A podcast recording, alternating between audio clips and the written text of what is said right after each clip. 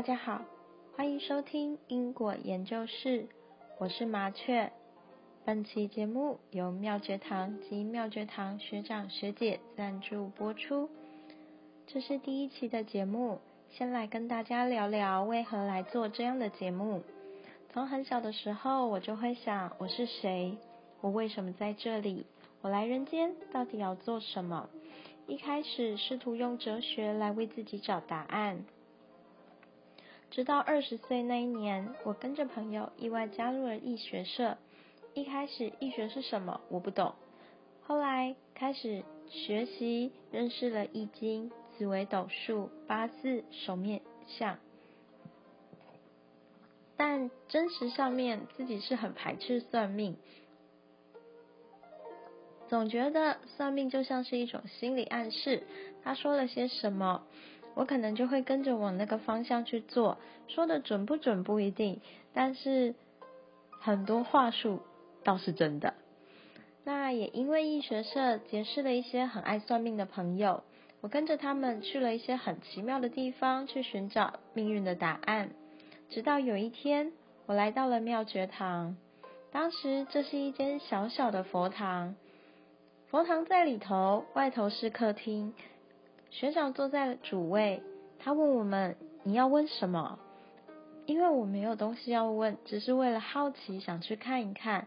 而朋友问了许多的问题，当下学长没有起急，一切都非常的平静，甚至还会跟我们开玩笑。但是有趣的事情是，说的事情全部都有吻合。后来为了这份好奇。我留到了，我留在了那边，经常在问世的时间到那边，像学生一样坐着，听着各式各样的人在那边问世，听各式各样的因果以及不同的问题。这些问题说起来好像都蛮简单的，不是感情就是钱财，不是事业就是健康。而有趣的事情是，这些背后都有因果。如果能够了解这些因果，有时候就能懂得反推因果，得到目前困境的答案。所以在这边，我也顺便跟大家解释一下妙觉堂是什么样的一个地方。它是一间佛堂，有同修，也每周有固定的时间给大家预约问自己的困扰。这些答案都是学长修行有成，能够和菩萨在灵界有所沟通。问世者的菩萨也会提前到妙觉堂与菩萨沟通。有趣的事情是，不论信仰是佛祖、菩萨、玛利亚、耶稣基督，他们都是真实的存在，而且都会来到妙觉堂，所以所得到的答案都是自己的菩萨给予自己最好的解决方法，让我们能够。因着这些方法去执行，改变自己的命运，选择对自己最为有利的方向去做。而我想要分享这些心情，所以开始了这个节目。希望我们都能借由了解因果，进而拆解自己的因果，了解自己的命运。第一期的节目，想跟大家分享一下什么是因果昭昭。就算不知道，就算是意外。有了因，就必须承担那份果。听起来虽然有点吓人，但是如果警醒一点，就可以避开许多因。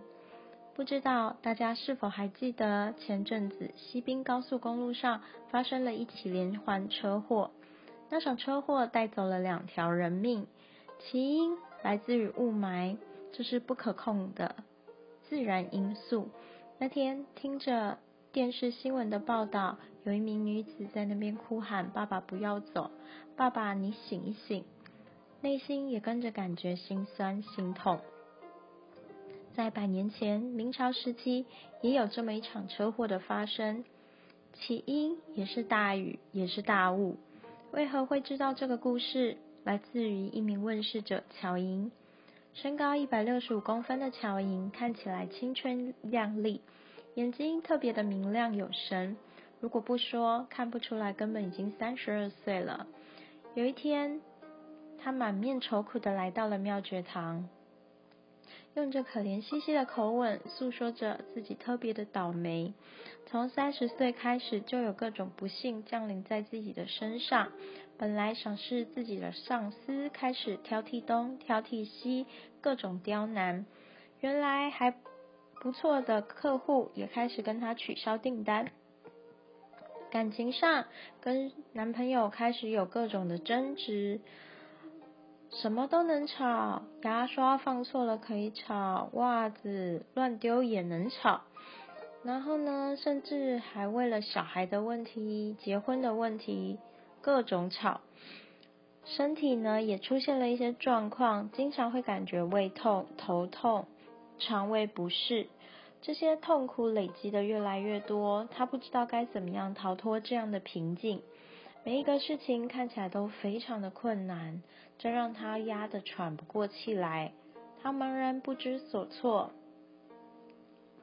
经过朋友的介绍，他来到了妙觉堂。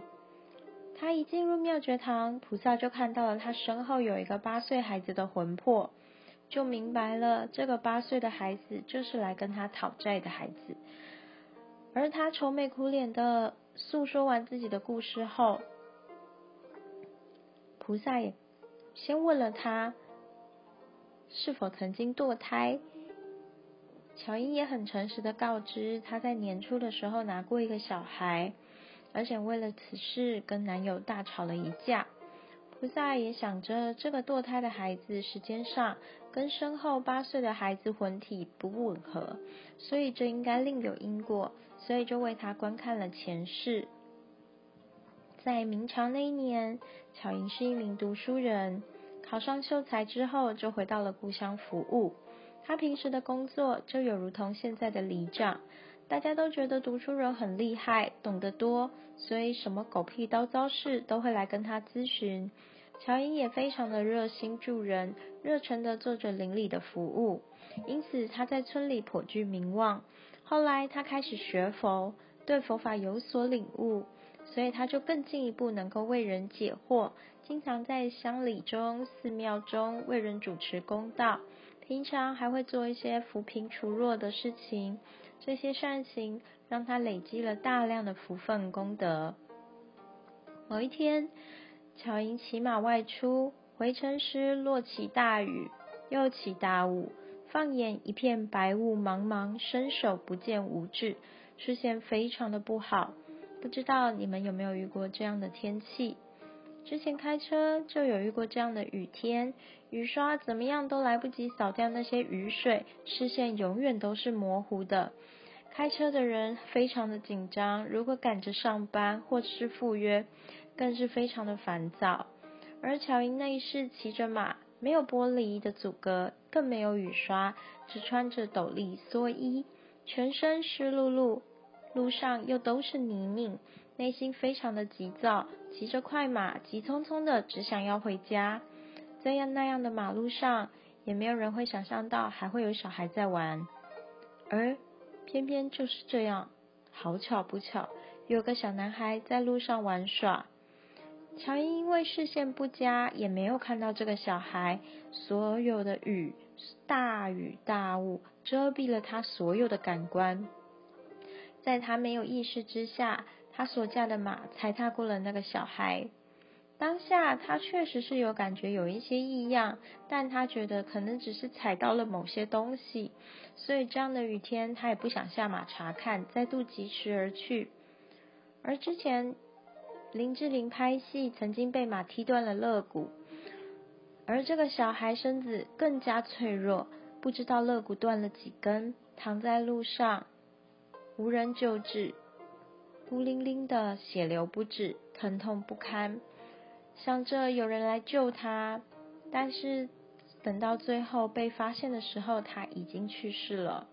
这件事情并没有在巧英的生命溅起任何的水花，他完全不知道曾经踏马踩过一个孩子，而在老年之时往生之前，他总是做着一个孩子跟他索命的梦。还我命来，还我命来，这是一个警示。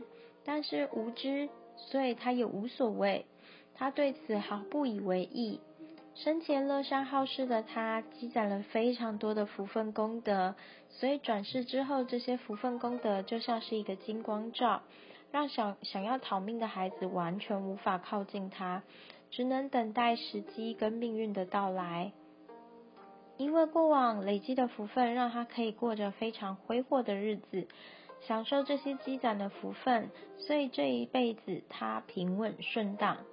一辈子过完，福分也被用了七七八八，只剩下了四分之一可以用在这辈子。孩子也终于得到了所讨因果的机缘。当时秀麻踏死这个小孩子的时候，年方三十，所以在这辈子，乔英从三十岁开始，这个孩子就来跟他索讨这笔血债。他希望巧英的身体能够先变得不好，先感觉到落魄，各种不顺遂，各种不幸，所以巧英就会感觉到生命中的种种都走了下坡，身体不好，情感不调，事业不顺。幸运的事情，他有过善根，有因缘找到了妙觉堂，跟菩萨结下善缘，得知前世因果后。菩萨慈悲的告知巧莹转变因果的机缘及方法。第一个方法就是希望巧莹能够深入了解因果，了解无名，不要因为无知产生一丝一毫的怨恨之心，要钻研认识因果，如此就能改变怨天尤人的心态。心态就像是一种选择，如果想要光明。自然光明也会随之而来。乐观面对生活是一种因，而所得到的果就是安然面对。因为巧英前世曾经修持地藏菩萨，所以与地藏菩萨非常有缘。菩萨希望他能珍惜这样的福分，并再次接续前缘。接续前缘的方法就是多想念菩萨，意念菩萨。让菩萨如同情人一般不离左右，好好的修持。最后，菩萨希望巧莹能够多行善布施。现在的行善布施，菩萨为了大众的方便，改为解人之烦、解人之苦、解人之痛。多多行之，就会有所改变，命运自然也会有所不同。而我们也可以借由这样的故事，懂得。多想念菩萨，多意念菩萨，让菩萨不离我们左右。然后多行善布施，如果可以，你可以多持咒，多祷告。好了，今天的故事到了尾声。未来不知道乔英能不能因此改变自己的命运。不过我们可以借由这个故事，让我们知道天雨路滑的时候，一定要记得平静下自己的内心。怎么样的匆忙都没有自己的命重重要，也没有别人的重命重要。我们要对人对人多留一份体贴，内心匆忙，行路不乱。谢谢你们的收听，我是和你们一起成长的麻雀。下一期我们空中见。